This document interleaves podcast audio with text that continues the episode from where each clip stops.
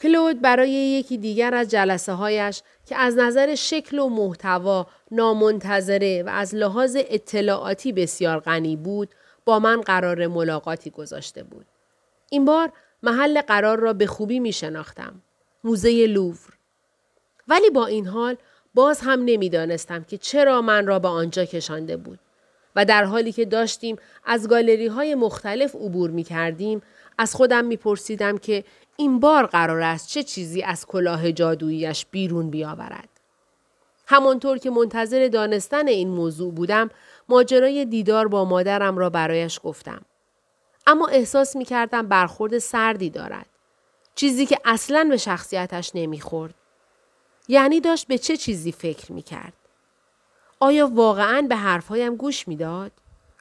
من تلاش می کردم احساساتم را به او بفهمانم و نشان دهم که شکاکیت مادرم تا چه اندازه دل خورم کرده است. ولی او حتی یک اخم هم نمی کرد و به سکوتش ادامه داد و در میان تابلوها پرسه زد. سرانجام حوصلهام سر رفت و از فاصله گرفتن و بیتوجهیش به سونامی درونیم عصبانی شدم و پرسیدم کلود گوشت با منه؟ هرچه باشد او بود که من را به موزه لوور دعوت کرده بود. اگر می‌خواست طوری رفتار کند که انگار تنها آمده است پس چرا من را تا اینجا کشانده بود؟ جوابم را نداد و انگشتش را روی بینیش گذاشت تا به سکوت وادارم کند. نزدیک بود از عصبانیت منفجر بشوم. سپس آهسته قدمهایش را تند کرد و با لبخندی معماگونه که مخصوص ورود به قسمت تابلوی لبخند ژکوند بود من را به سمت سالن آثار استاد بزرگ لئوناردو داوینچی برد. همچنان بدون آنکه حرفی بزند من را بر روی یکی از نیمکتها در مقابل آخرین شاهکار هنری این استاد نشاند. تابلوی مریم مقدس کودک حضرت مسیح و سنت آن حنای قدیس چند ثانیه‌ای به نقاشی خیره شدیم سرانجام کلود پرسید کامی چی می‌بینی؟ گیج و سردرگم گذاشتم چشمهایم بر روی تابلو بدوند و کوشیدم معنای آن را درک کنم. خب مریم مقدس رو می‌بینم که به نظر می‌رسه می‌خواد مسیح کودک رو در آغوش بگیره. البته در این حال احساس می‌کنم که کودک تلاش داره از او فرار کنه. چون از قرار به بره بیشتر از آغوش گرم مادر علاقمنده. سنت اون هم حالتی بی و صمیمانه داره. کلود به حرفایم خندید و گفت در حقیقت کامی من شما رو به اینجا آوردم تا این تابلو رو نشونتون بدم و بگم که رابطه مادر و فرزندی در نگاه ما چطور منعکس میشه.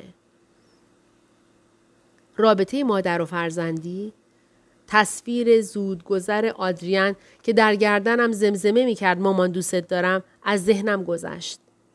و در همان لحظه گرمای بدنش را در وجودم احساس کردم. سپس خودم را در سالن خانه مادرم دیدم که زیر رگبار مداوم وقفه هایش تلاش می کنم با او از طرحهای کاریم حرف بزنم. کلود در ادامه گفت بره نماد قربانی است و اینکه مسیح او را در آغوش می‌گیرد به این معناست که سرنوشت شومش را میپذیرد مریم مقدس به عنوان مادر تلاش می کند تا او را از این سرنوشت رنجاور دور کند. حالت حمایتگرانش نیز حاکی از همین است و اما سنت آن. او حالتی آرام دارد. بدون مداخله نگاه می کند و این نشان می دهد که به صورت نمادین سرنوشت نوه را میپذیرد. این تحلیل از نقاشی که تا چند لحظه پیش برایم چیزی به جز صحنه جذاب چوپانی نبود سخت تحت تأثیرم قرار داد. در حالی که مبهوت حرفهایش بودم با علاقه دوچندان به تابلو زل زدم و منتظر شنیدن بقیه حرفهایش شدم. کامی هر مادری نگران فرزندشه و به هر وسیله ای تلاش می‌کنه او را از درد و رنج در امان نگه داره. این کاملا طبیعی و ویژگی ذاتی عشق مادران است. اما گاهی وقتا امکان داره برای فرزندی که می‌خواد سرنوشتش رو رقم بزنه و زندگی خودش رو از سر بگذرونه مانع به حساب بیاد. شما تا حالا به طور مداوم در پی جلب رضایت مادرت بودی. شما برای خوشایند او و برای اینکه ناامیدش نکنید آرزوهاتون رو خفه کردین. مثل اینه که در همه این مدت با کفش های تنگ راه رفته باشین. و حالا که به اون اعلام کردید می‌خواهید راه رفتن خودتون رو برید اونو ترسوندین. کاملا طبیعیه. ولی شما باید یاد بگیرید که ترس او رو به خودش واگذار کنید و اون رو به خودتون راه ندید. باید یاد بگیرید که با اعتماد به نفس به راهتون ادامه بدید. او وقتی شما رو شاد و خوشبخت ببینه مطمئن باشین که براتون خوشحال میشه. امیدوارم کلود. امیدوارم.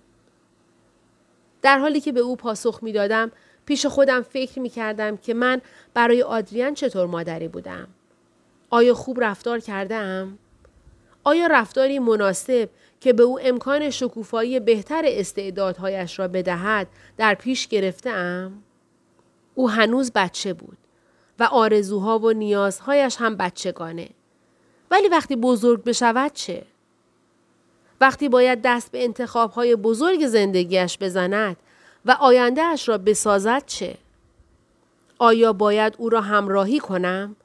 بدون آنکه بخواهم مانند مردم انتظارات خودم را که انتظارات او نیستند به او تحمیل کنم؟ آیا باید واقعا به حرفش گوش بدهم و در مسیر خوشبختی و خودشکوفایی کمکش کنم؟ ما پدر و مادرها تصور می کنیم هر کاری که به نفع فرزندانمان است انجام می دهیم. ولی گاهی وقتها ترسهایمان و حتی عشقمان کورمان می کند. کلود سکوت کرده بود تا شاید به افکارم بهتر فرصت بروز بدهد. لبخند کوچکی زدم تا نشانش بدهم که دوباره سراپاگوشم و او ادامه داد. کامی امروز مادرتون ترسید که نکنه این تغییر جهت شما اقبال رنجاور اونو براتون در پی داشته باشه. اگرچه پس از چند دقیقه خودش باید متوجه می‌شد که رنج واقعی برای شما کاری نکردنه. بدترین اتفاق شکست خوردن نیست. تلاش نکردنه. در هر حال ما نمی‌تونیم خودمون از رنجهای احتمالی در امان نگه داریم چون جزئی از زندگی هستند. دور شدن از اونها هم ناممکنه. زندگی ترکیبی از نون سیاه و نون سفیده. همه باید اون رو به صورت مجموعه کامل از قواعد بازی هستی بپذیرند. مقاومت در برابر این واقعیت فقط زندگی رو سختتر می‌کنه. برای همینه که افراد خردمند یاد می‌گیرن به چیزهایی که در حیطه اختیاراتشون هست تمرکز کنن. اونا کاری به جریان بیرونی رخدادها ندارن بلکه فقط به دنبال پیدا کردن راهی مناسب برای رویارویی با اونها هستند. تأثیر حرفهایش در من مثل ریختن آب خنک بر بدن در چله تابستان بود. این حرفها در پیمودن راهی جدید که تازه در آن قدم گذاشته بودم مصممترم کرد. و برای بعدها موضوع خوبی برای تفکر به دستم داد. برای وقتی که نوبت به من می رسید و قرار بود با انتخاب های اساسی روبرو شوم که پسرم برای آینده بزرگسالیش باید انجام دهد. در همین فکرها بودم که یک گروه گردشگر خارجی زیاد و پر سر و صدا به سالن هجوم آوردند و گفتگوی جذابمان را قطع کردند. من زیر لب غرغر کردم و نتوانستم جلوی زبان سرزنش بارم را بگیرم. اما کلود آرام و خندان بود. اصلا چیزی هم وجود داشت که او را عصبی کند. همچنان که به توضیحهایش ادامه می‌داد من را با خودش به تالار دیگری برد. کامی ببینید که عوامل اخلالگر بیرونی چه تأثیری در شما می‌ذارن. شما آرامشتون رو در اختیارشون قرار می‌دید. حقیقت اینه که شما هرگز نمی‌تونید دخالتی در جریان خارجی امور داشته باشید. به همین سبب ممکنه برای همیشه مثل در کوچک بر روی امواج ناپایدار حوادث این سو و اون سو برید. در دریای وجود انسان خردمند طوفان فقط می‌تونه در سطح ناآرامی به وجود بیاره ولی در عمق همیشه آرامش حکم فرماست. راز این آرامش در اینه که باید اختیار ذهنتون رو دوباره به دست بیارید و تصمیم بگیرید که حتی امور ناخوشایند رو به خوبی از سر بگذرونید و تلاش کنید حتی در امور منفی جنبه مثبت رو ببینید. خواهید دید که این نوع نگاه به زندگی همه چیز رو تغییر میده. بله ولی خب در اختیار گرفتن افکار به این سادگی هم نیست. واکنش های ما همیشه اقلانی نیستند. برای مثال خود من چند روزی میشه که شک دارم. در مورد هیچ چیز تر هم مطمئن نیستم. میترسم. احساس می‌کنم که احتمال خطرش زیاده. چون مادرم تنها کسی نیست که هشدار داده. بهترین دوست و دایم هم گفتن که عملی کردن چنین فکری در اوج بحران دیوونگیه. از خودم می‌پرسم بهتر نیست همه چیز رو رها کنم؟ کلود دستش را روی ساق دستم گذاشت و با صدای گرم و دلگرم کننده انگار که دارد با دختر بچه حرف می‌زند که از تاریکی میترسد گفت کامی برای شروع نظرتون چیه که جمله من میترسم رو با من هیجان دارم عوض کنید؟ این ترفند بهتر جواب میده.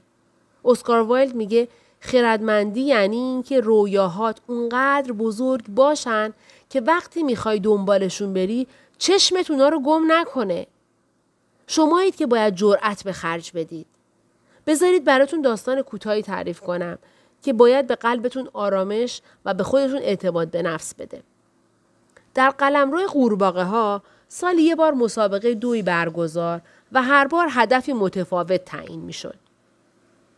در اون سال شرکت کننده ها باید به نوک برج قدیمی می رسیدن. همه قورباغه های برکه دور هم جمع شدند تا در مسابقه شرکت کنند. مسابقه آغاز شد. قورباغه های تماشاچی با ارزیابی ارتفاع برج به این نتیجه رسیدن که امکان نداره دونده ها بتونن به نوک برج برسن و نظراتشون اینطور به گوش می رسید. غیر ممکنه. اونا اصلا به نوک برج نمی رسن. بدنشون تحمل نمی‌کنه تا اونجا برن. قبل از اینکه به اون بالا برسن خوش میشن. مسابقه دهندگان با شنیدن این جملات یکی پس از دیگری معیوس شدن. همه به جز چند قورباغه که با هوشیاری به جهیدن ادامه می‌دادند. تماشاچی ها باز هم دست بر نداشتن. واقعا به زحمتش نمیارزه. هیچ کس به اونجا نمی‌رسه. ببین تقریبا همه دست کشیدن. آخرین دوندگان نیز تسلیم شدند. به جز یکی که با وجود همه حرفها همچنان به جهیدن ادامه می‌داد. او در نهایت تنها و با تلاش بسیار به نوک برج رسید. بقیه قورباغه ها مات و مبهوت می‌خواستن بدونن که اون چطور به اونجا رسیده. یکی از اونها جلو رفت تا ازش بپرسه که چطور مسابقه رو برد و متوجه شد که برنده ناشنوا بوده. پس حواستون باشه کامی که تحت تأثیر عقاید اطرافیانتون قرار نگیرید. به اونا گوش نکنید و نذارید معیوستون کنن. حتی کسایی که دوستتون دارن گاهی وقتا ترس و تردیدهاشون رو به شما منتقل می‌کنن. آلاینده هاتون رو شناسایی و طوری عمل کنین که اونها نتونن با دید منفی، اخلالگر یا شکاکشون شما رو آلوده کنن. حرفهای کلود مدت زیادی در گوشم پیچیدند و سرانجام کار خودشان را کردند. من نمی توانستم و مخصوصا نمی خواستم عقب نشینی کنم. به این طرح کاری خیلی علاقه داشتم و احساس می کردم به پایان بردن آن برایم خیلی اهمیت دارد. بخشی از تکامل شخصیم به حساب می آمد. پس از آن خودم را از لحاظ روانی به چشمبند و گوشبند مجهز کردم و قاطعانه تصمیم گرفتم که راهم را ادامه بدهم.